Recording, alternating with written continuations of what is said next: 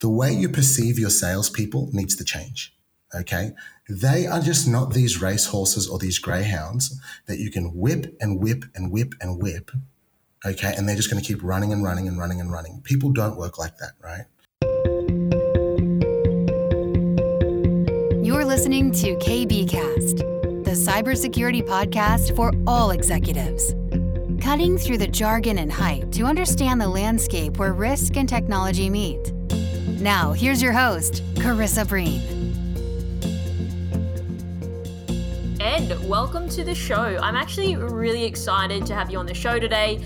We are recording this on a Friday before we get out of lockdowns. It's definitely brighten uh, my day and my week because you you say things so directly, honestly, and you just tell people how it is. And that's why I wanted to bring you on the show today to talk about something that I believe there's still airy fairy, not sort of cut to the chase type of speak. So I want to get yourself on the show to speak about that. But before we get into that, we always like to start off with talking about you and our journey. So please, Ed, uh, tell everyone a little bit more about your journey and what you've sort of been up to.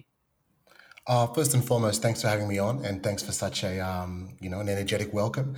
Uh, so, where do we begin? Um, it's interesting. So, obviously, as you know, I run a sales as a service business, and and we represent all different industries and at the moment uh, heavily, heavily involved in in IT and cybersecurity.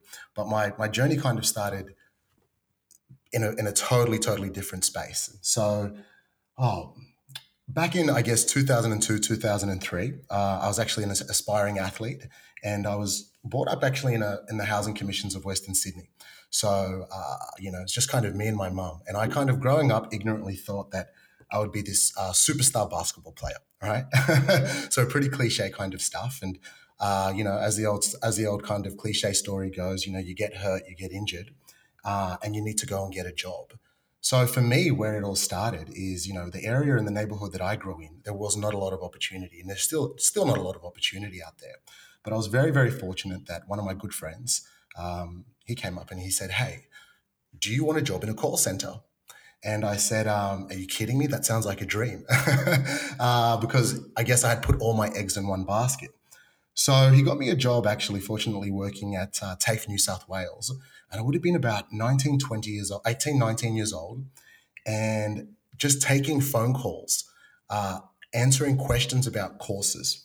And um, I never really knew it at the time, but this really shaped the way that we that I sell and the, the way that I run my business because where I actually really started my career was in customer service, which was listening to people's problems, um, listening to uh, you know what people want to do and where they want to go uh, in their life or in their career, and then actually pointing them in the right direction.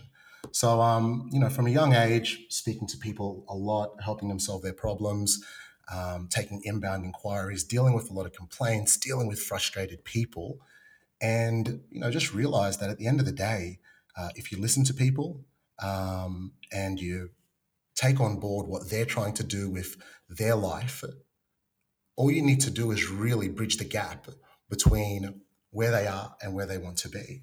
So where it really started taking off though is um, as my kind of career progressed uh, and, I, and I studied um, and all the rest of it I actually got a, uh, actually got involved in financial markets. So that's where I really actually started my selling career. So back in 2010, 2011, uh, a friend of mine who actually, you know, actually had played basketball with, he said, you know, Ed, um, you know, you talk so much and and you're very, very competitive, um, you know, and you've got a background in finance and accounting. You should come and work at this investment firm with me. And in that investment firm, we were selling research and we were selling funds to just everyday people, right? And because it was 2010 uh, and it was after the GFC, I had I had noticed something really really interesting. I was kind of brought into this young guys this firm into this firm, sorry, and there was all these um, I guess elder statesmen, people had been doing this for a long time, and after the GFC, I noticed that the way that they were selling was no longer working. Right, this hot and heavy Gordon Gekko, Wall, you know, Wolf of Wall Street, uh, egotistical way to selling, um, it just stopped working for them. And the reason is, of course, as we know, is that you know, after the GFC, consumers got jaded. Um, trust kind of fell out of the out of the floor. Um, but what I did notice was that just because the trust wasn't there, it didn't mean that people didn't want to do something. But you had to, I guess, instead of treating them as a as a red hot lead, you had to treat them as a customer already. You had to you had to give them customer service, and and that's what I that's where my kind of I guess my approach, which was really criticized initially for not being uh, too aggressive um, and not again not being too Wolf of Wall Street. Uh, that's where my approach of listening to people, adding value to them, you know, revealing your hand before they even have to ask for it, being totally transparent, warts and all. Um, it really kind of propelled me, um, you know, in my career. Uh, from there, um, I was asked to. Um, from there, I was asked to uh, start my first business venture with somebody who had kind of taken notice of my approach. So we started a property investment company in 2013, in which, um, you know, quite incredibly, we were selling property to investors um, who had never met. Right, this is really fascinating. We had never met them um, in person. We had spoken to them. Um, we send them in the information that they need. We respect where they were in their journey, and these people were buying property off of us essentially via the internet or via a phone call, which was quite incredible. So, um, you know, again, just taking a customer centric, transparent approach, giving people the benefit of the doubt that if you have, if they have all the information that they need, the likelihood of them transacting in your favor, um, you know, increases dramatically. So, you know, long story short, fast forward a few years, um, my business partner, Nicholas, my current business partner, at that time in his entrepreneurial journey, he had started a, a, a small boutique investment firm. And he came to me and he said, uh, Hey, Ed, look, I've set up this business and I need to scale my sales team and, and I need you to kind of come in and consult.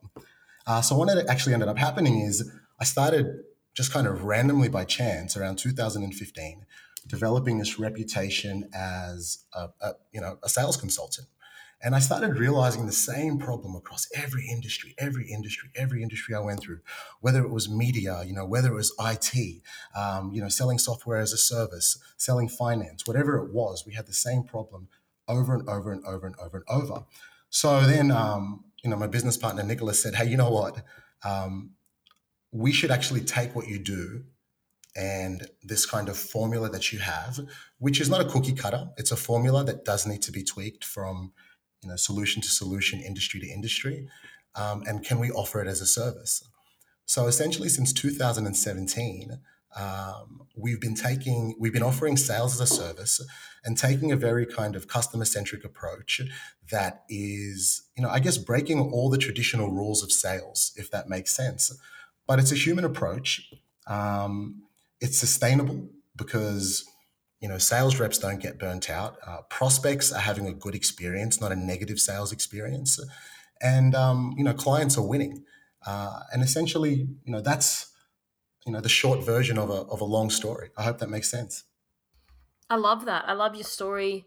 Uh, it's always interesting because a lot of the people that are super successful have come from similar backgrounds to yourself. So I think that hats off to you. Well done. Uh, Thank like you. I said, I've you know when I when I first met you, I just I could build that rapport with you, and there's not a lot of people out there, so I think it makes sense that you're doing the type of role that you're doing now.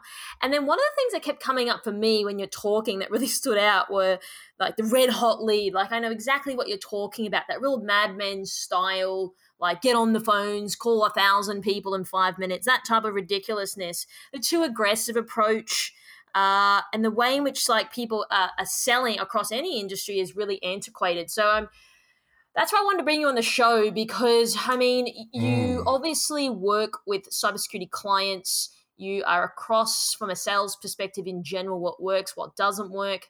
I mean that's probably how I got into doing what I'm sort of doing today because a lot of people in our space really struggle on the sales, marketing, building trust, all of that type of front. And so then when I met you and what you guys do, I was like, wow, this is amazing. This is definitely going to uh, enforce what, what KBI does because there's you can't have marketing without sales, right? And this is the area that I really want to get into because I've been in the space for a while. And I mean, I don't know. Let, let's just, what do you think about it? Like, just tell me everything that comes to mind. Like, where do we start? Because I feel like there's so much work to be done in this space. And again, people are taking this approach that you were sort of saying these, these older statesmen, old mates, sort of thinking that their approach in the 80s, 90s. yeah, yeah. Are going to work. So I, I, want to just, I want you to just be honest, right? Because people listening to this are like, okay. well, I need to get my sales team to actually sell better and potentially you don't need 50 people to to run a sales team. You actually may need less people. So tell me everything. Okay well um geez okay. So i'm going to just kind of a bit of a caveat here. The, the the insights that i'm going to provide today for all intents and purposes of this podcast are kind of going to be more relative to the to the southern hemisphere. And because that's actually got a lot to do with where this started. So uh, one thing at Sales Inc., I'm not going to name any names. We're kind of like um, people treat us like sales mercenaries. So they take us and they bolt our processes and our teams and our team members onto their business. So it's kind of like we respect our clients' privacy. So we don't. I'm not going to name any names or who we're working with, but I'll tell you kind of, I guess, how I how I fell into cybersecurity and I guess you know some of those differences. So I had a gentleman essentially who was you know rolling out a tremendous product, great product, and um, just met him, just met him over lunch, introduced by a mutual friend, nothing crazy. You know, you start talking about business. Oh, what do you do? What do you do? And I was so in love with what this guy was trying to do because at the core of it, he was trying to actually fundamentally help people. And I went back and I said, Oh, you know, that's awesome. Love what this guy's doing. I'm a fan. I'm going to follow him. And I just looked at actually his selling process. And I scratched my head and I said, "Oh, this is terrible. This is like an injustice on what this what this person and what this organization stands for."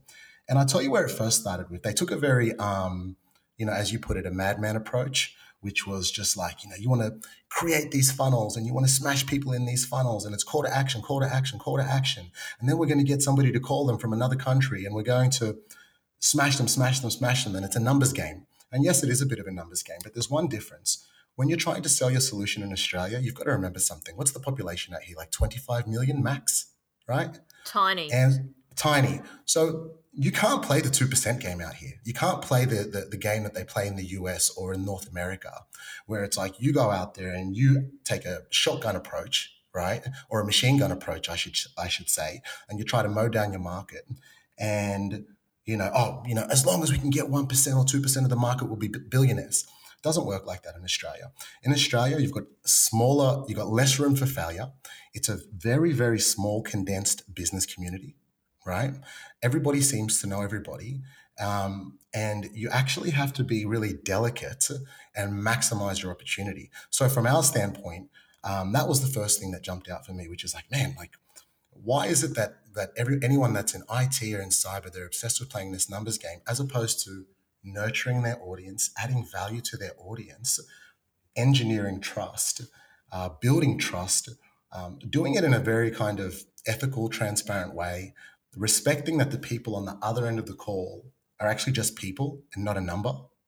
And actually, oh you know, back God. to the back yes. to the customer serve back to the customer service thing. Um, and, you know, and actually just, you know, we've got values here. And one of those values is everyone is a customer, even if they're not you know, and it's really interesting to me the psychology of people. So, you know, I could try to sell you something, uh, Karissa, and what am I going to treat you a certain way when you're a prospect, but then treat you all of a sudden differently when you're a client? You know, it's kind of it was it was always very bizarre to me, um, and so that's the that's first and foremost, and and I think you know, I guess where our mentality changes over here, as I mentioned, you know, kind of a bit of a cliche underdog story. I acknowledge that, but because sales has kind of been so good to us as well um, and has given us a pathway and has allowed us to work with some of the best professionals in the world and the biggest businesses in the world and some of the most inspiring startups um, selling has to be treated with respect you know? So if you're if, you, if you're not treating the, the people with respect if, if you don't have a respectful process that is and you're not taking the same value set into your prospects that you take into your clients um, you know, then it gets it's tough and it's ugly, and salespeople look bad, and cybersecurity professionals in particular have a really, really, really bad experience. And then we're actually all doing ourselves a disservice because I want to, you know, you want to sell something. Trust me, these people do want to buy something. They do want to improve. They do want to improve their programs. They do want to improve the quality of their cybersecurity. You know, again, teams, programs, whatever it might be. Um, so you know, everybody just I you know, to put it frankly, let's just chill out and let's reimagine the way that we're going to communicate with people. But let's first and foremost remember that they are people. So I kind of that's that's where I start always. It's so true though, because I've been banging on this uh, for years. So why do people just disrespect people? I know exactly what you mean because I've been I've been on every sides of the coin. I've been a client. I've been in consulting. Uh, you know, I, I understand what exactly it's like because when I moved out of CBA and I moved in consulting, it's like no one wanted to know me then. And then I say to people when they start their own businesses because I don't know they worked at ANZ Bank or somewhere like that, it's like people will treat you differently. You watch and they're like, "Oh my god, you're so you're so right." And so I want to get into this because people really need to hear this. Now, I can say this because I know CIOs, CTOs, CISOs, they come and complain because people are haranguing them in the market. And if they went to any conference, yes. they'd stalk them, right? And we don't need to operate like that. It looks desperate, it looks cheap. And honestly, everyone's over it. And then they actually do a disservice for their brand. And then that salesperson is they're just out the door within three to six months. And I'll get into that in a second. But this is the frustrating part because I've seen it. I've advised people to stop doing that and they keep doing it. So why are people doing it still? Ah, that's a great question. I mean, there's so many questions in there, by the way. so let me just let me just uh, backtrack for a second. So, as you put it, so you went from CBA into consulting and you went from oh we've got to speak to Karissa to you know who the heck are you?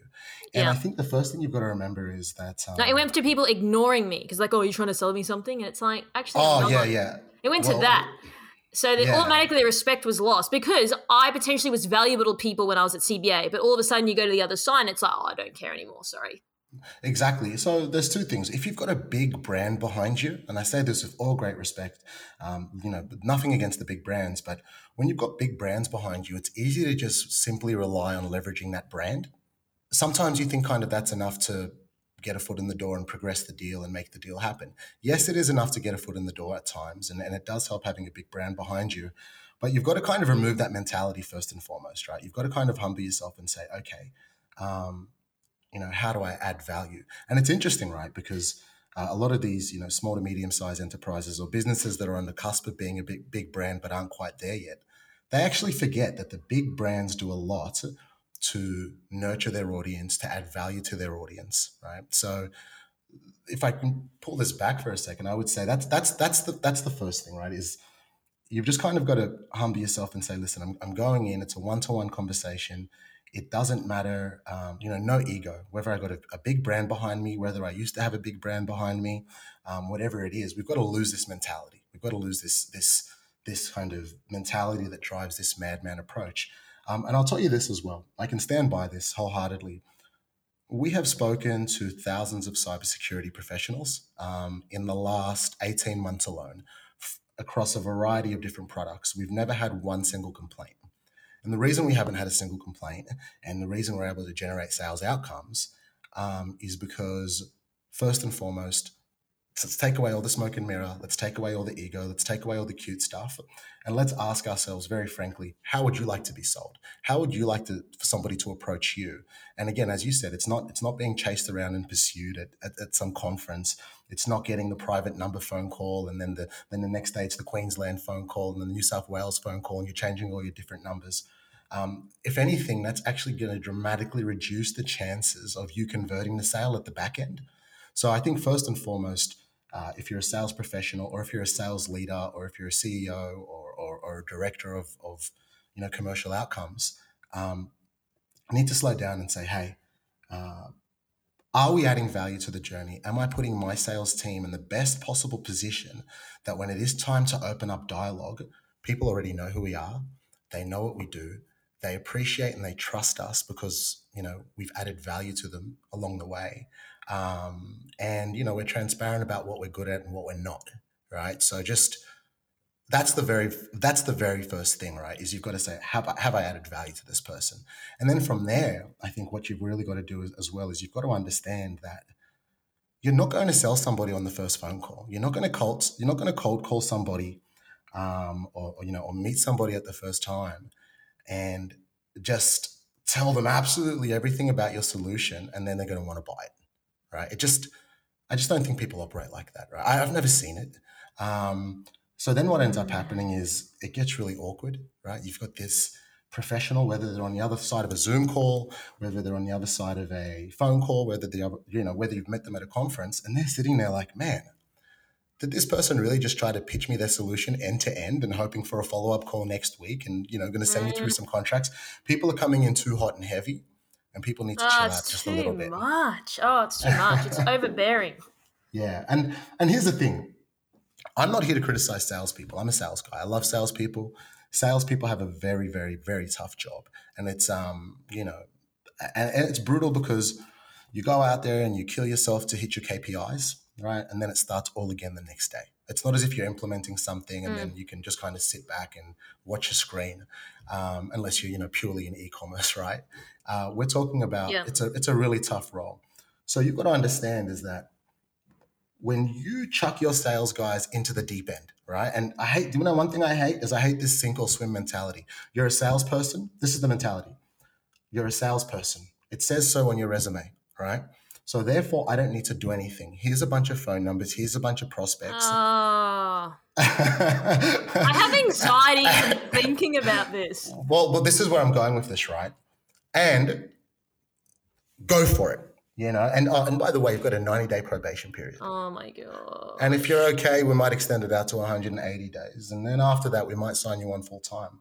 So um, I'm going to try to avoid any any negative any you know profane language here, but when you do that to people and you chuck them in the deep end like that and they've got to eat these you know proverbial sandwiches you're putting a tremendous level of anxiety into their system all right so we all know the pattern you get a you get a job you post it on linkedin i'm so happy to be a part of this organization and i can't wait and i really believe in their solution and then like cool i need a, i need you to get me a deal or two deals or do a hundred thousand dollars worth of deals in the first 90 days yeah and then this person all of a sudden goes from being really excited, inspired about their first role, and they go to like, holy crap, I just went from 90 days to 89 days to 80 days, 70 days. I haven't got a deal yet.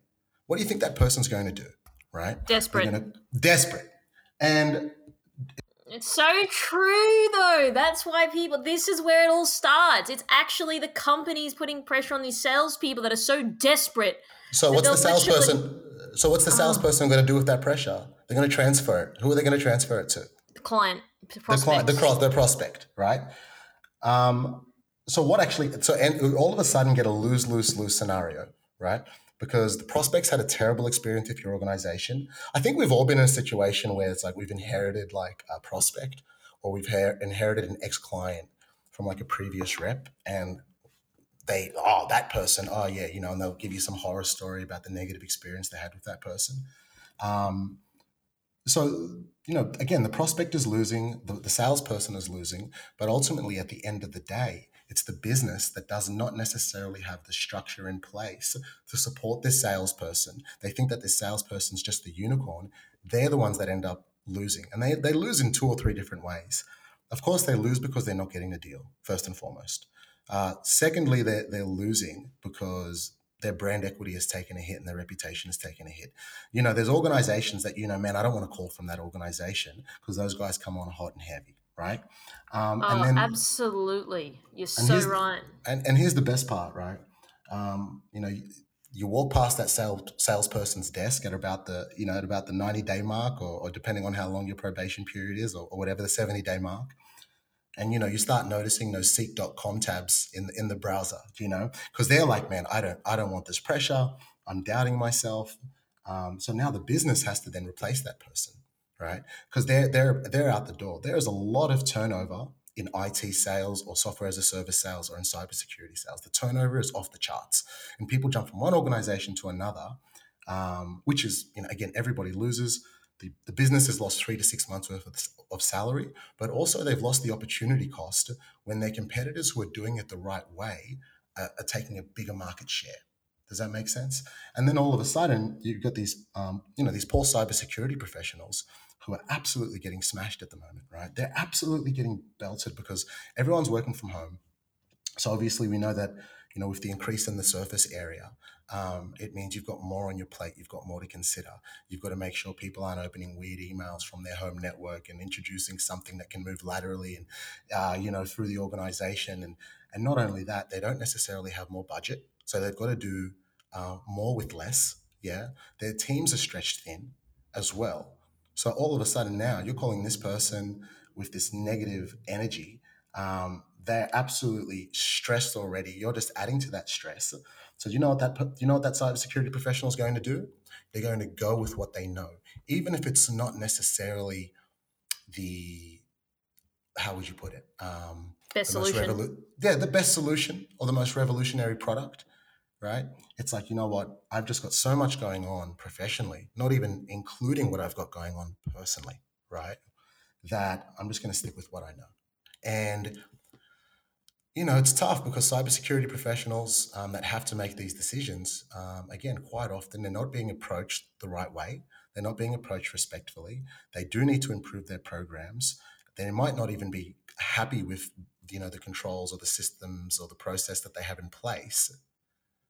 But you haven't done enough to win their trust because the other side of the coin is what you've said sounds good, but they don't really trust you.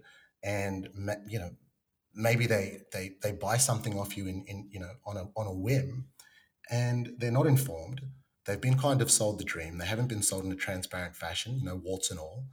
And now that person's life got even harder. So I, I totally understand why cybersecurity professionals are absolutely fed up with the phone calls um, while they're absolutely fed up with with um, you know the, the way that they're being approached um, by these service and solution providers and um, again, yeah, I think I think you know, brutally to be brutally honest, I think we can all be doing a better job um, to sell, particularly in cybersecurity. And that's why I want to bring you on the show to identify these are real issues. And I mean, I've seen people complain on LinkedIn. I've had chats with people, senior people. They just say they just feel bombarded and they feel overwhelmed by the amount of calls, emails, people just scheduling stuff into the calendar that was unsolicited and they treat these people like pieces of meat, right? oh, oh yeah, I've se- I've seen it all. I've seen it all. Um, I mean, I've even I've even seen people go to like people's husbands or wives to try to get to them that way. So I mean, people they will go to all levels, man. Uh, who knows? Wow. Okay, and so. Okay. Look, we're not here to bash anyone. We're here to be like, this no, is a not. problem. This, this is, is, a problem. problem. And if people think that it's not, I honestly don't know you've been living under a rock because it is. And that's why there is frustration in the industry. And that's why deals can't get done because the way in which certain people operate is old fashioned, it's antiquated. And frankly, it really just needs to stop. And that's why I wanted to bring you on here because what can we do as an industry? I mean, you've come from this background, you understand. People need to hear it from you, right? I'm not a sales guy. So it's hard for me to speak about it. I mean, you and I share very similar views, but sometimes customers just think, oh, well, if I start marketing, I'm going to get a deal in like five minutes later. And that's not how it works. no, no. So just to be really, really clear, um, at Sales Inc., we're not interested in lead generation. Right, you need to generate your own leads. So what we tip, what we typically do is work with these databases. Now I know there are so many businesses out there that only do half the job, and that is come out and do your marketing, generate the lead. They generate the lead. They might send them one little bit of information, and then it's like, boom, here's our price sheet. Yeah. And then, um, but hang on, but just to jump in there, is the lead qualified? Because anyone can get a number from anyone from mum and dad's fish and chip shop on Freshwater Beach doesn't mean they're a lead. exactly. And you know what? Some leads will be and some leads won't be qualified. You can't have 100% qualified leads. You know, you're going to get you're going to get some some kid who's um you know just left these details because he's got a uni assignment. Uh, you do you know what I mean? You're going to get the you know you're going to get the taxi driver. No offense to taxi drivers. My dad was a taxi driver, but you're going to get the taxi driver who's looking for a career change and just downloading everything he can. That's normal. That's okay. You don't need to have a perfect a perfect database, right? So, um, but what you need to do is, and I'll tell you right now because we keep meticulous levels of data. What you need to do is once you've generated interest, once you've generated a lead, you've got to realize that you've only really done maybe half a job, maybe maybe a third of the job. If I'm frank with you, you've really only done a third of the job, which is generate some interest. And for every hundred leads that you get, you know, there's going to be 20 straight away that are, uh, that are a write off. Like you have to make friends with reality first and foremost, right? You have to understand how brutal this game is. It's like and it's like a, it's like a hot bath, so you can really ease into it and get comfortable in it, right? So that's the first thing. So where we step in, uh, Karissa, is okay. You've done that. You've spent your marketing dollars. You thought just by spending the marketing dollars, as you put it earlier, that the leads are just going to start falling out of the sky, and you can kind of sit back and put your sunnies on and, and kick your feet up. No, it doesn't work like that. Um, what you need to do is once the people are in your database, you really need to really add value to them while very subtly introducing your narrative, what you stand for, and the problem that you actually solve. So I can tell you now, we find that before we even are able to have a half decent conversation with somebody, um, even the basic conversation that says, hey, I want to have a conversation with you about having a conversation with you, right? Which is like, you know, pretty much just like, hey, I'd love to, I'd love to have a chat with you in the, down the track, or you know, if you've got thirty minutes up your sleeve down the track, whatever it might be. Before, whether you again, whether you're doing that over the phone, whether you're doing that on LinkedIn, whatever it might be, we found that they typically engage with 2.5 um, 2.5 uh, blogs or 2.5 EDMs that are purely adding value, purely sharing insight. That's it. Okay, so so let, let's let's get into that for a second because this is where I think people don't understand the difference between adding value and adding value because they'll say, "Oh, look it up." They'll, they'll talk about themselves. They'll say, "Oh, we were listed in this thing and we won some award that no one cares about." So it's like all of these things which is talk. Who cares? Who cares? All these things which are talking about them, right? We want to focus on what do people get if they buy your stuff. So if you could elaborate on that. I'll even take it a step back. I would say, I would say, um, first and foremost, you have to write something as their peer. You have to write something not as the salesperson, not as the marketing person. Um, you need to put forward whether it's con- you know whatever content, whether it's it's written, video, whatever. It doesn't need to be written, of course, but you need to write from their perspective first and foremost. You need to re- relate to them and you need to actually let them know that, hey, I'm in a similar position as you, right? First and foremost. And this is what I'm seeing.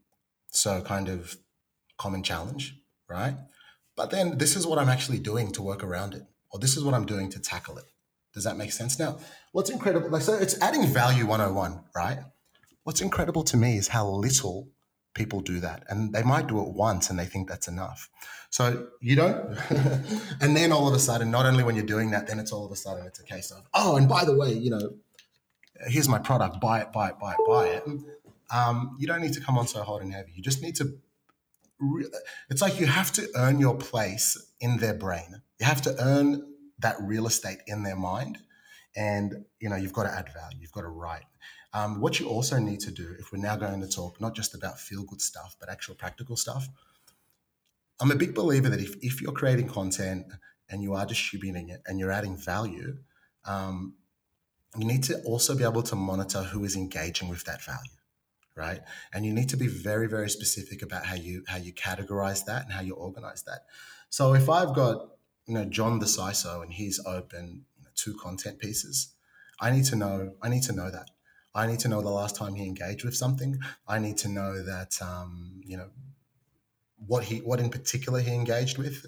Um, and you know and then if i've got you know sarah the CISO then you know and she's not engaging with anything and she's not having a bar of it or she opened one email and she's not interested in them, in them anymore or she watched one video and she's not interested anymore then i also need to categorize that accordingly so when you know adding value and, and, and introducing content to people and introducing your solution talking about common problems how you solve those problems and all the rest of it yes that's good but you also have to manage that data, right?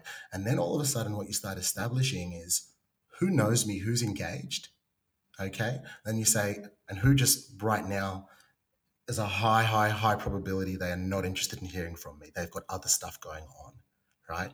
And that is, I would say, the first, the very, very first step to segmenting your audience, adding value to your audience, segmenting your audience, and take and, and, and not and reducing the pain for everybody, reducing the pain of the sales rep, reducing the pain of the cybersecurity professional, um, you know, who's getting a random phone call from an organization he's never heard of, um, and of course, reduce at the end of the day, reducing the pain of the business that is providing the solution, um, because at the at the end of the day, it's those people, it's the businesses that actually suffer in the long run. So that's that's my first tip. Um, from there, again, now you know, hey, who's engaging, who's not, and what we find is before again, two and a half pieces of you know two and a half content pieces. That's the average. Uh, before we can even have a conversation about having a conversation, if that makes sense. Absolutely. And I think uh, you're so right. I mean, I, I see this every day. And I like going back to people talking about themselves a lot. And I was like to clients or people out there, and I'm like, you know, just writing this is not going to get you your outcome. No one actually cares about you specifically or your organization. So it's really about removing that ego, right? Like, how do you help these people? What does that mean specifically as well? Like, yes, okay, your product does X, Y, and Z and it does these cool things, but it's like, people buying it are not looking at it from that perspective. So I think people really need to take themselves out of I'm the salesperson, but themselves how a customer would look to engage this product. How if they were to buy it, how would they look to do due diligence and uh, quality assurance on the product or whatever it is? And I think that's the way people need to approach this because it's still happening out there and it's gotten worse because of COVID. I mean, I, I've had people call me up stressed to be like, I, I can't hit my sales number. I can't go out and meet people. And I think sometimes companies just think, okay, I'm going to go out, I'm going to hire 10 sales dudes. They're going to be on 150K base plus OTE or 300 or whatever it is.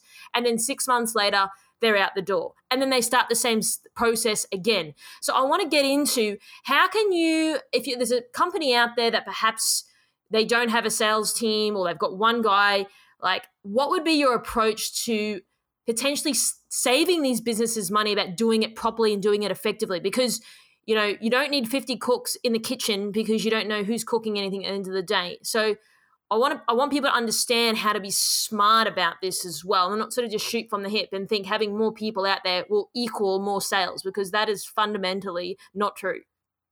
No, and you know, just to give you an idea, you know, the reason we're able to offer sales as a service, um, you know, the reason I'm able to have this podcast with you today, and, and you know, and I'm not out there on the street begging for change, is because, you know, one of our reps essentially can handle not not three different solutions, but three different businesses, right? And the reason I've got I, I, can I can get one rep that can handle three different clients and different businesses is and and without them being stressed. As a matter of fact, they get healthier, right? The reason they're able to do that and hit their mandates is very, very, very simple. The way you perceive your salespeople needs to change. Okay. They are just not these race horses or these greyhounds that you can whip and whip and whip and whip. Okay. And they're just going to keep running and running and running and running. People don't work like that, right? Um, what you actually need to do is you need to first of all respect that you've actually got a person there, not a sales superhero. Okay, and, and and you know, salespeople also do that do it to themselves a bit. They come in and they position themselves as these, you know, super high energy sales heroes and um, and all the rest of it. And it's just like, hey, listen, everybody just chill out. At the end of the day, I just need you to be a pragmatic professional that comes in every single day and executes day in, day out. But what I believe the organization has an obligation to, to do to, to achieve that, and what a sales director might might need to do to achieve that is, is you actually need to create the sequences. You actually need to create the process and the steps. You've got to be realistic and say, hey, just because you've got a number in, in, a database, it doesn't mean that we're going to be able to call it cold, uh, set a meeting, give them a hell of a Zoom presentation in 30 minutes when they've got a million other things probably even dealing with a breach. They probably just can't even tell you. They're dealing with all sorts of crazy stuff. And then all of a sudden, oh, from there, we'll send you a quote and we'll just sit back and wait. And then you go back to your boss and you say, that should be a deal at the end of the quarter. And the end of the quarter comes and absolutely nothing's happened. And you call back this person and they just they're just ghosting your phone calls. Um, or, or, you know, but we've got to we've got to ditch this approach. Okay, what you've got to do is you've got to break down every single step. You've also got to empower your salespeople by letting them know what you need to do and say at every single step of the process.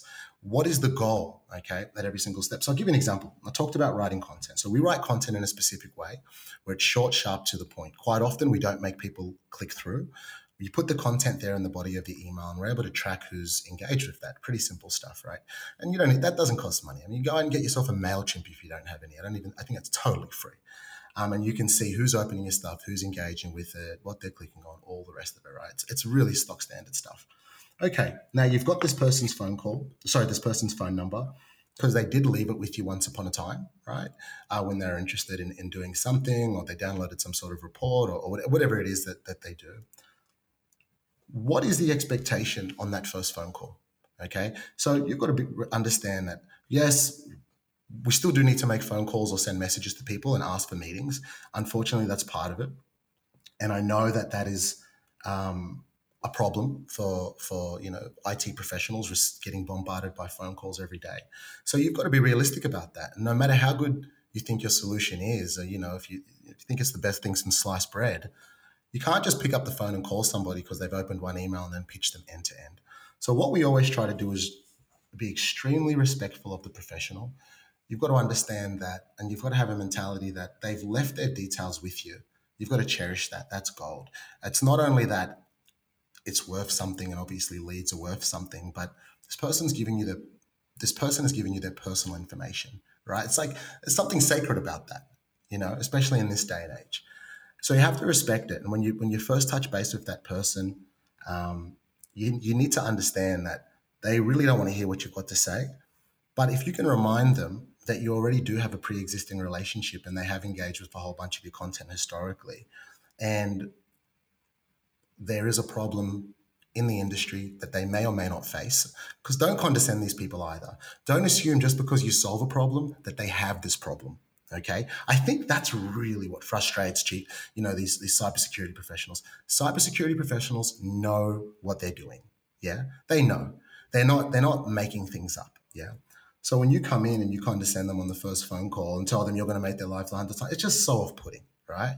Um, so, you know, the first thing I always say is politely ask if you can present something to them for this purpose.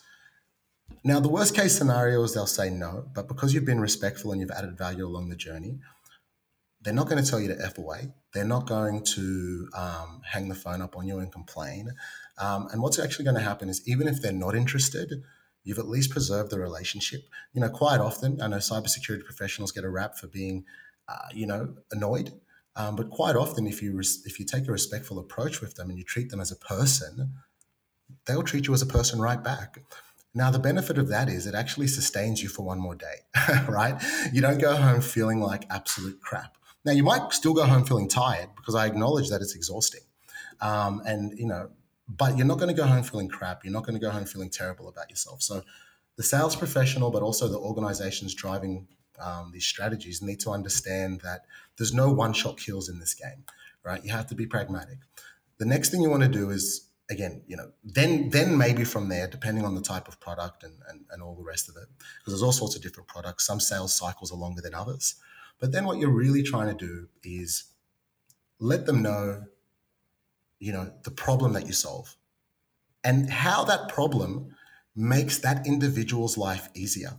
Okay, so it's pretty interesting because a lot of the time when people are selling cyber um, solutions or IT solutions or you know SaaS platforms, whatever it might be, they come in and they just talk about how awesome the platform is, right? And then they talk about they talk about actually um, how awesome not only the platform is, but uh, how it's going to make their business better, right? But what about me? What about the individual that's going to sit here and implement all this stuff? What about the what about me, the the, the individual that's in meeting after meeting after meeting after meeting, and I don't have time to sit down and scratch myself and set any of this stuff up. Um, so what you've also got to do is you've also got to kind of take the time to let this person know how it's going to make their job easier, their life better. Because what I find is if the CISO is having a better time, if the CISO is uh, or the CISO, depending on where you are, if they're having a, a, a better time in their role, then programs actually improve. Right? We know that behind every good cyber strategy is leadership, right? And communication and a strong team. So, what I'm always looking to do is say, okay, this is the problem that, we, that we're trying to solve. Do you face this problem? If you do, great. If you don't, I fully take that on board and I respect your feedback. I'm not going to try to shove a square, you know, square peg into a round hole. Um, okay, awesome. Now, hey, this is the problem that will solve for your organization. This is why we're motivated to do it. But just as just as importantly, this is the problem it's going to solve for you in your role, and this is how it's going to empower you and your team. And in return, actually, you're going to get this amplifying compounding effect on your program, as opposed to here's a tool, plug it in, and you know, people will stop sniffing your port, or people will stop. Um, you know, trying to send you phishing emails, or you know what I mean. It's you've got to really think on a more holistic level, and you've got to ask yourself, how do I deliver these messages in a sequential fashion to get down to business? So segment your sales process, be mindful of the experience that somebody's having on the other end, and don't try to have a one-shot kill. There are no, there are no silver bullets. Yes, I get it. Sometimes you have a hell of a meeting and somebody wants to do something straight away. But um, you know, that's probably sometimes that's the worst thing that can happen to you because it sets this false expectation that you can do it day in, day out. And businesses need to understand that sales processes take time and that you know, if we can just focus on not pressuring our teams and not pressuring our prospects, but actually being methodical in delivering a message and engaging the people who want to be engaged. And throughout the whole process, maintain your integrity by respecting the other person. Uh, it's incredible the results that you get. No, I love that. I think that's so important. And that's the other thing that perplexes me is this stuff takes time, right? And I'll, I'll, jump into that in a second. But a really quick question for you. Uh, there are obviously companies out there you can buy databases with people's phone numbers.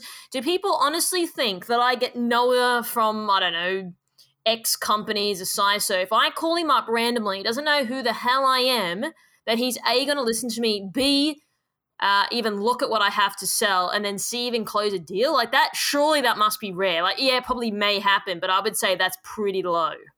Yeah, list buying, I, you know, it seems to be a thing. Um, people are always buying a list. Oh, we've bought this list. We've bought this. But they think that that's gold. They think that is like the euphoria moment. Like I've got a list. I've got people's. Now, I actually think if you do that and you call fifty people in that list, you've actually just burned all your bridges. Yeah, absolutely. Um, I couldn't agree with you more. So what you've got to do is, and even if I don't know, like I don't, you know, I don't know how you really buy a list really legally. To be honest with you, I'm not sure about the ins and outs of that. Um, but even if let's say let's say you have a list, okay, for argument's sake, and you, you're in this bind now because it's like I've either got to cold call them or send them an unsolicited email, right? So it's like huh? Okay like you're, you're literally just setting yourself up for a really really hard time. And um, you know you'll be lucky if you don't act and, and i can see now why why there's so many complaints out there.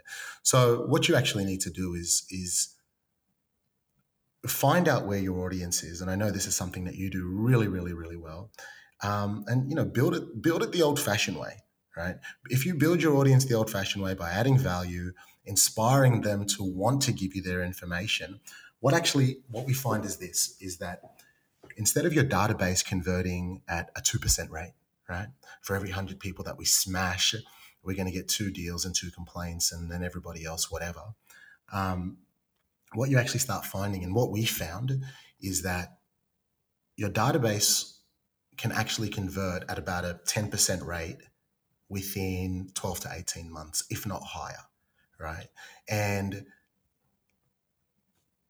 you know, ultimately, yes, it's a slower cycle. Um, sorry, it's a it's a slower process than the one you have in your head, but it's actually a shorter cycle with a higher conversion rate.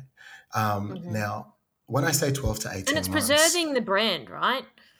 Well, not even preserving the brand; it's amplifying the brand, right? Because you're doing things the right way. So, you know, I told you that just to, just to go back a step. I told you at the start of this podcast that we were selling in, we were selling property to people who had never met us before.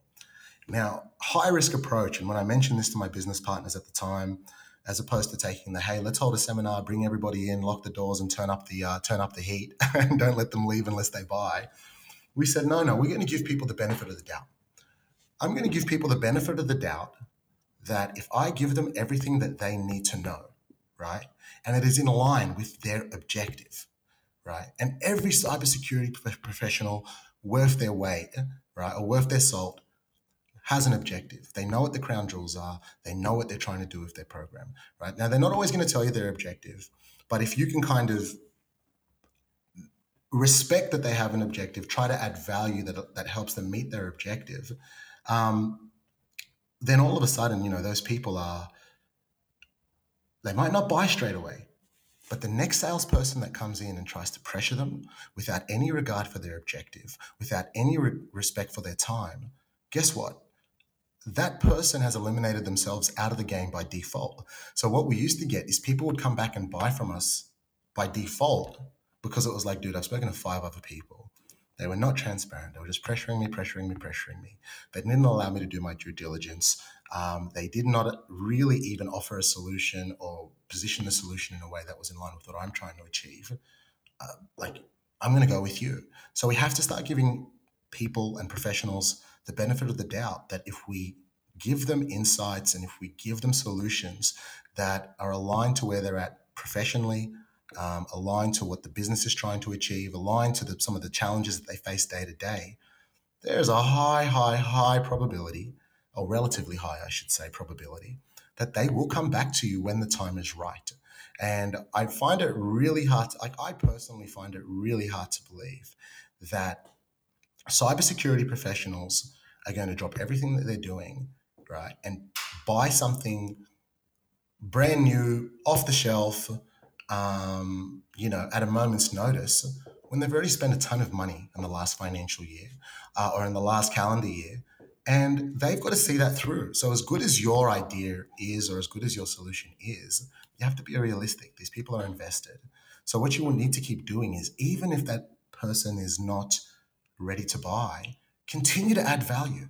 Do you know what I mean? Continue to take a respectful approach. Continue to you know, nurture them, if that's the word you want to use. And I assure you, when the time is right, um, and if you've you know if you've got enough trust again at least behind your your your, your image, um, because you know frankly speaking, I think not a lot of people really invest in their image you know prior to their sales process. That's a story for another day. But um, but if you've done those things, when that person is back at the top of their buying cycle, they will reach out to you. So we have to be realistic and we have to understand that if you're going to sell a solution in this space, let it breathe, give it time. That is the cost of doing business. You know, when you're selling SaaS, when you're selling an IT solution, or when you or when you're selling a cyber a cybersecurity solution or service, that is the cost of business. Is that you need to be able to hang in there, and you need to be able to add value. So that's my that's my take on it. That's my experience, and that's what we've seen work for us. If somebody else has a better way to do it, I'm all ears. Um, but you know, this is our mentality. Love all that. Totally agree. This is what I say to people day in, day out. Uh, sort of what I'd like to sort of touch on now is the operative word that you said is be realistic, right? So, I mean, I've spoken to startups that got funding, startups that are bootstrapped, mid-sized companies, companies that are around for 40 years, 100 years, large enterprises, multinational business, work them all. All got different, same sort of problem. We need sales, all that type of stuff. The problem is different, right? So, what I want to understand is for people like, I mean, I've spoken to startups and then they're like, okay, we need to get sales that type. I said, it's going to take time. You've been around five minutes. No one knows you. No one cares who you are. You've been around five minutes. No one is just going to buy your stuff straight out of the gate. So I think there really needs to be a wake up call that there needs to be time to get that up and running, right? So I am curious to sort of understand like what it was your sort of impression on that because this stuff that people sell a isn't cheap. It's not like selling a, a candle where they're five bucks or thirty dollars. Like it, it's it's not like that, right?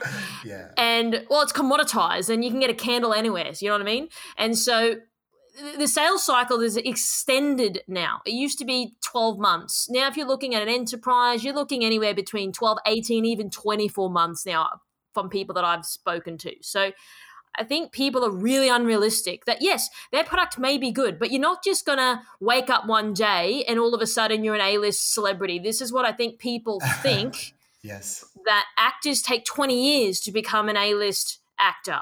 And well, so I well, think that there's this there's this fallacy, right? So I really want to explore that because this is something that I see day in day out, and people's expectations need to be aligned.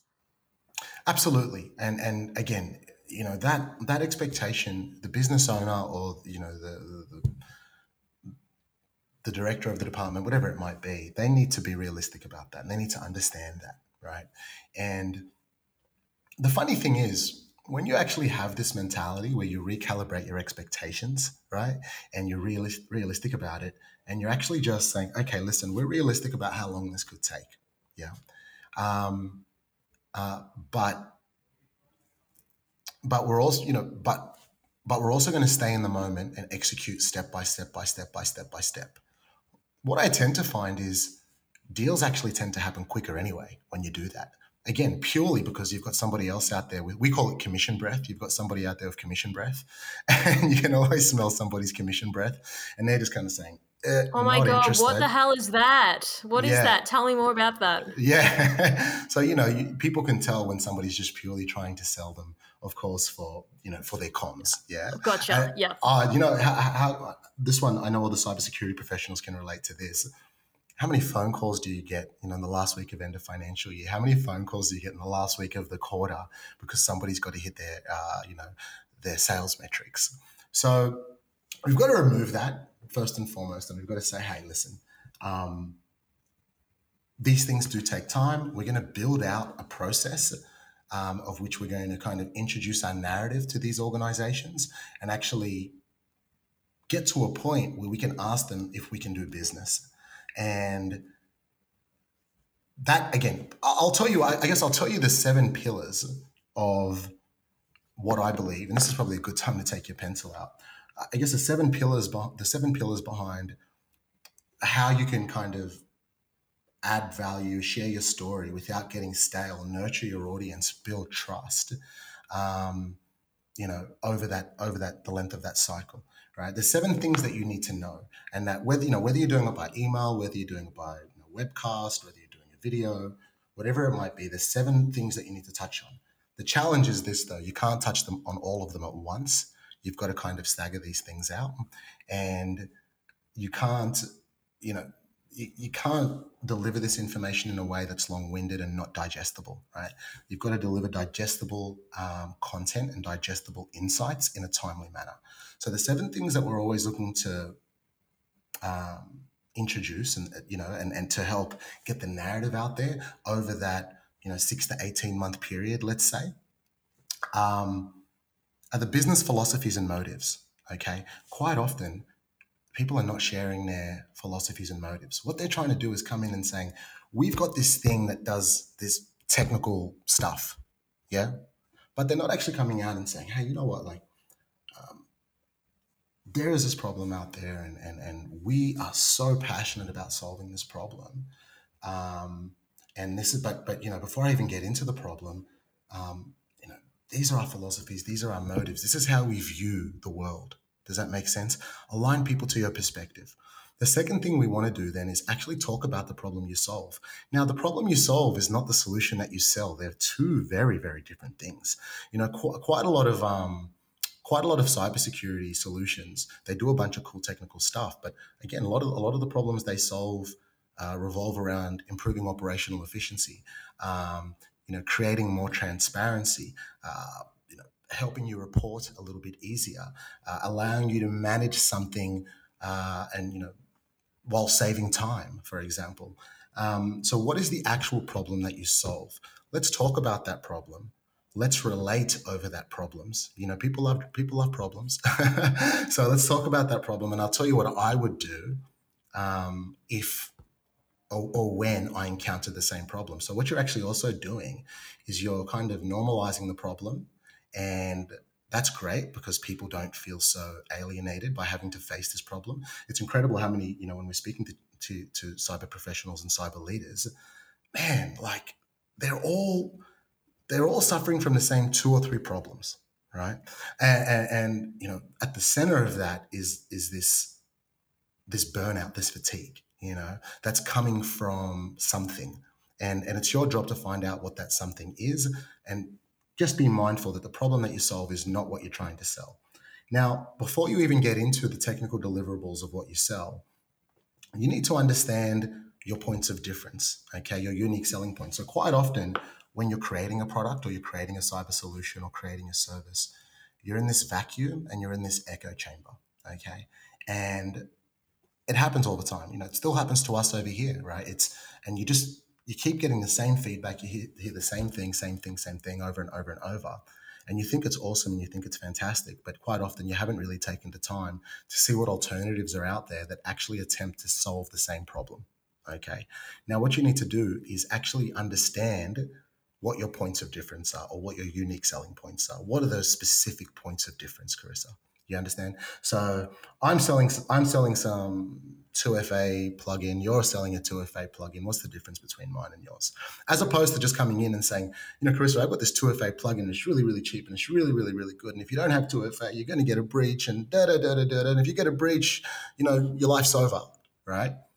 We've got to come out and say, hey, listen, there's a lot out there. I understand that. Ours does this a little bit differently. It solves this problem. Is that a problem that you have? Would you like to find out more? Of that's in a nutshell, of course, I'm giving you. There's a, there's a big difference with your approach. And that's why understanding your, your unique selling points is important. Only after that, okay, then you really can start talking in, about the technicalities behind it. Because the technicalities don't really matter. You know, if it solves a problem, it solves a problem. Does that make sense? And but people of course need to do do their due diligence and find out about the technicalities. So i would even i would put that at number four. Does that make sense? I wouldn't even put that at number at number one. From there and again i think maybe you could maybe you'll agree with me here Karissa maybe you'll disagree but a lot of a lot of it sales professionals they've got great technical knowledge great technical knowledge but not much else in terms of um interpersonal like you know trying to build that or the skills to build an interpersonal relationship with their prospect. And they're just so focused on what they do technically. And they're extremely bright, a lot brighter than I am, yes. I am when it comes to this stuff. But do you find that that's a common problem? For technical people, yes. For salespeople, I find that some of them actually don't even know what they're selling and they sell the wrong product. Heard that multiple times. Fair enough. So, so that, go, that goes in, back to the problem, right? Sorry, go, go, ahead. So I've seen the inverse then as well. But yes, generally technical people focus on the technical stuff. And I always say this. Why? Because they're technologists. They studied this stuff. They love it. They live and breathe it. That's their whole world. They understand why they are what they are. And then sometimes you bring in a salesperson that doesn't quite understand the product, doesn't quite understand the problem the customer has, that's where the big disconnect is. So I think they need to have a bit more of a technical understanding to sell that very well. That's why usually a pre-sales guys are very important. And again, pre-sales guys, that's part of a process. A lot of organizations don't have a pre-sales person. Does that make sense? And a lot of organizations are not actually even putting the pre-sales person in a position to succeed by nurturing that audience prior to the pre-sales call. Does that make sense? So I'm 100% with you on that. I would say number five is be very clear about how to get started. A lot of cybersecurity professionals don't want to give something a go um, because it's too hard to implement or it's too hard to sell to the CFO.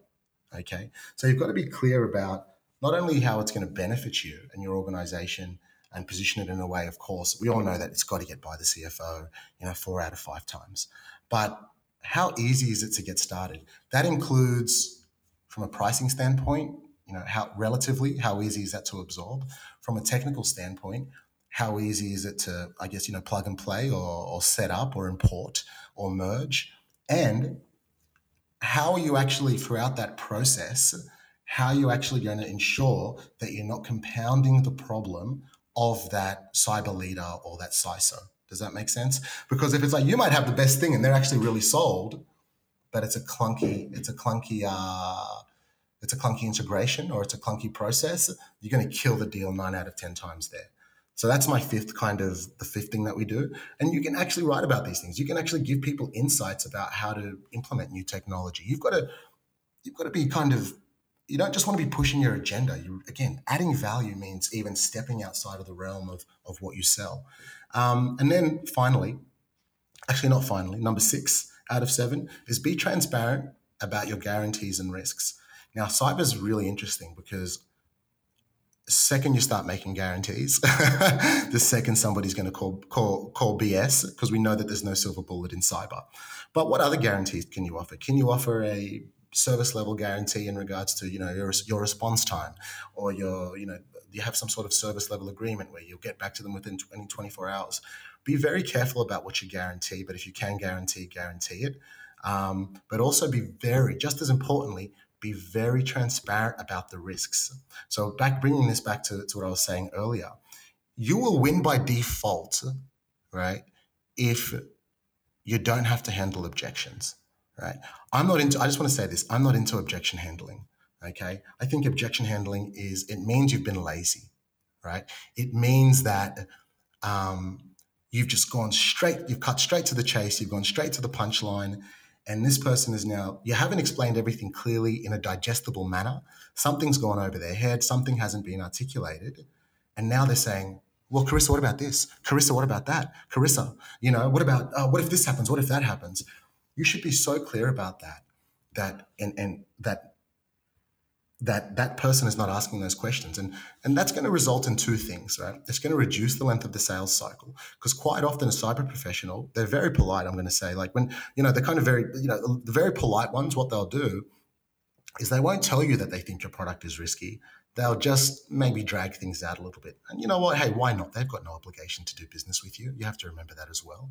So if you're transparent about the risks they can assess these risks and weigh that up. You got to got to remember these professionals assess risk for a living. Yeah. So let them know what the risks are. Have enough respect for them that they can navigate through that risk, and they'll come back to you and say, "Hey, Liz, listen, the, the risks outweigh the outweigh the pros for us. Okay. And if you can get some feedback on, on, regards to that, take the feedback on board, go back and improve your sales process. But don't sit there and just say, oh, I'm going to handle this objection, handle this objection, handle this objection. Because now that person has moved away from a buying mode into, um, you know, like we're literally we're objecting against one another. We're literally having an argument. I don't usually see deals get done on arguments, right? not not not in the southern hemisphere anyway. Just as in my little caveat earlier. So be transparent about that. And when you are transparent about the risk, people will appreciate it. They can assess their own risk. But of course, you don't want to close on risk, right? So don't never forget to talk about the key people in your department, in your organization that make your business credible. And I think what we're not seeing enough of is people take the leap to you know share their story share share again their philosophies and their motives share their history and kind of build that credibility so as a business owner you also have an obligation to give your credentials or your credibility to your sales reps so they can take that in the market because quite often that sales rep is not again the mistake is that they try to sell themselves. That's the old way of thinking. Well, you're really just selling yourself, mate. You know those ones, and it's like, no, no, you're really, you're really trying to solve a problem, okay?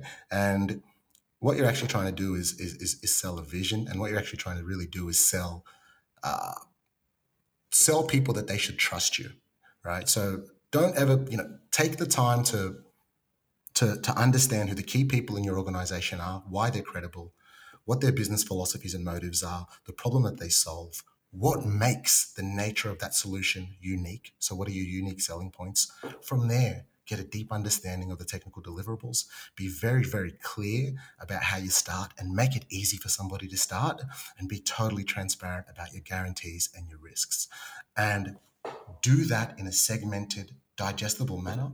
Be realistic about sales cycles, manage your data, add value and be transparent at all times. And, and again, you know, just to just to, to wrap that little, you know, just to wrap everything we've been talking, uh, just to wrap that up, um, you know, that's that's how it all ties into one another. Whether you're doing it by email, whether you're doing it by LinkedIn messages, whether you're doing it by phone calls. Um, respect these people. Don't try to sell them everything at once, and just move move in a sequential, pragmatic fashion, and you will win the race. Love it, love it, love it, love it, love it, love it. That's the that's the pr- approach people who are listening absolutely need to take and implement within their organization. And I also just want to put also a caveat as well. We're not here to talk smack about other people. We're here because this is a problem in the industry. We're trying to solve it. We're trying to address it. We're trying to speak realistically about the issues that we see. Not all salespeople are like this. Some are, some aren't, but there's good and bad in everyone, right? No matter what you do. So I just wanted to clear that up that this is not us talking down to people. Yeah This is us trying to solve a problem because the I, I'm getting their clients that people are selling to, they're coming to me and complaining. So I'm trying to speak to people like you, Ed, to be like, you're educating people on how to do sales better so everyone wins, right? Well, I'm with you, Karissa. Look, I'm not here to bash anybody. I'm just here to give it a reality check to the space. And if anything, if you know any of my um, my sales brothers or sisters are tuned into this one, you know what I really care about is is not kind of coming up, up here and, and you know preaching. But man, like uh, all you know, getting deals done aside, you know, all of our mental health is on the line here, Karissa. Right? I think we've all felt crap in a sales job. We've all felt pressure in that sales role. I think we've all been sold a dream as well. I think we've all had a bad sales experience with somebody trying to sell us something where we really like you legitimately feel violated. You feel really awkward about the approach that that person has taken and it puts you off. It really rubs you the wrong way.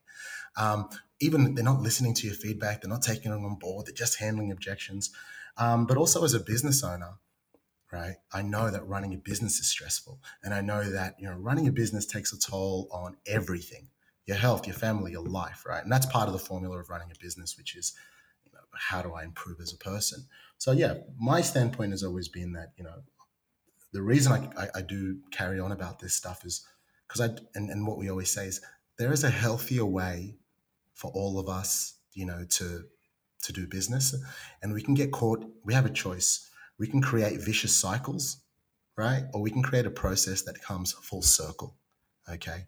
And we need to look at sales in a very circular fashion as opposed to looking at sales in a linear fashion. And if we do that and we're mindful about the cycles that we're creating for ourselves, for our business, for our prospects, for our clients, um, like I said earlier, you know, we're going to go home, we're going to feel better.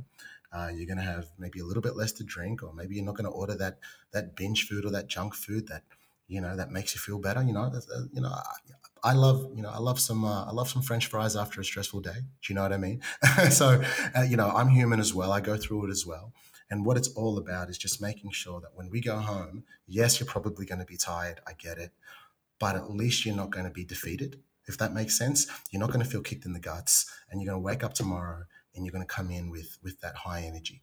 Um, and I'm not saying you know that cheesy high energy that you see in movies, but you know that's that just that high energy within yourself knowing that um, that you're making progress. Does that make sense? So yeah for me sorry about that little rant but it's all about doing business in a healthier way uh, so we can all kind of wake up and fight another day. Because I'll, I'll, tell you now um, i hate to say this um, i've seen a lot of it salespeople and, and saas salespeople um, man, I, have seen them really fall into some bad traps, some bad habits. You know, um, you have a long day. You know, you, you have one beer that becomes two beers, three beers, so on and so forth. You know, boozy lunches get a little bit longer. Substance abuse is a real thing in sales, right? Um, so we just believe that um, that needs to be eliminated as well. So if anybody's hearing this, um, and if you can relate to that, fantastic. Uh, you know, you're not alone. If you can't relate to it, that's cool as well. Uh, but that's where we're coming from, and that's what we've seen a lot of in this game. Well, I appreciate you sharing that. And that's what this show is about to to get real answers to real questions. So, Ed, thank you so much for coming on the show. Uh, we definitely went into a topic that I've always wanted to speak about in- intelligently. So I believe a lot of people will derive a lot of value out of this. If people perhaps have a question for you that I didn't ask you, even though I did ask you a lot of questions, how can they go about getting in contact with you? Uh, well, pretty easy. So you can. I'm sure you'll share my LinkedIn. Um, I'm not super duper active on LinkedIn, guys. I know, I know that sounds contradictory, and that's because um, we've been fortunate enough that our approach um, has just generated a lot of uh, organic interest um, and really resonates with people. And as I said, our team kind of acts as uh, sales mercenaries, so we do kind of lay low and, and respect the privacy of our of our clients. Um, but you can always uh, you can always send me a, a, you know a DM on LinkedIn, or you can email us at info at salesinc.com.au. Um, just attention that to Ed and ask me any question you like. Like I said, first and foremost, I want to add value. I want to help salespeople.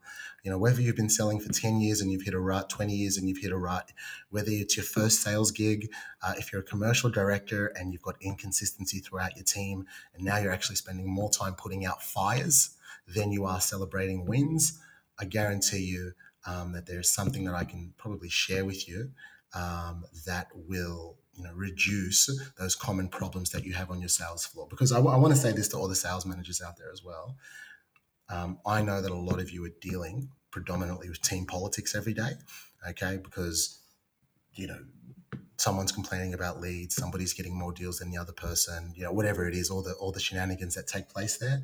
That's a real thing as well. And if again if you feel that you're spending more time putting out fires and being a psychologist um, than you are actually inspiring your team, celebrating wins, coaching them through each stage of the process, and empowering them, um, yeah, hey, feel free to reach out. I'm not going to try to sell you anything, but I'm happy to give you uh, advice. Awesome. Well, thanks for your time, Ed, and I can't wait to get you back for another episode on the uh, cybersecurity sales uh, bandwagon. Well, thanks for having me uh, on the show, Karissa, and um, you know, again, I, I, hope it's I hope it's been of help to anyone that's been able to to hang in for this long and listen to it all the way through. Appreciate it. Thanks for tuning in. We hope that you found today's episode useful and you took away a few key points. Don't forget to subscribe to our podcast to get our latest episodes. If you'd like to find out how KBI can help grow your cyber business, then please head over to kbi.digital.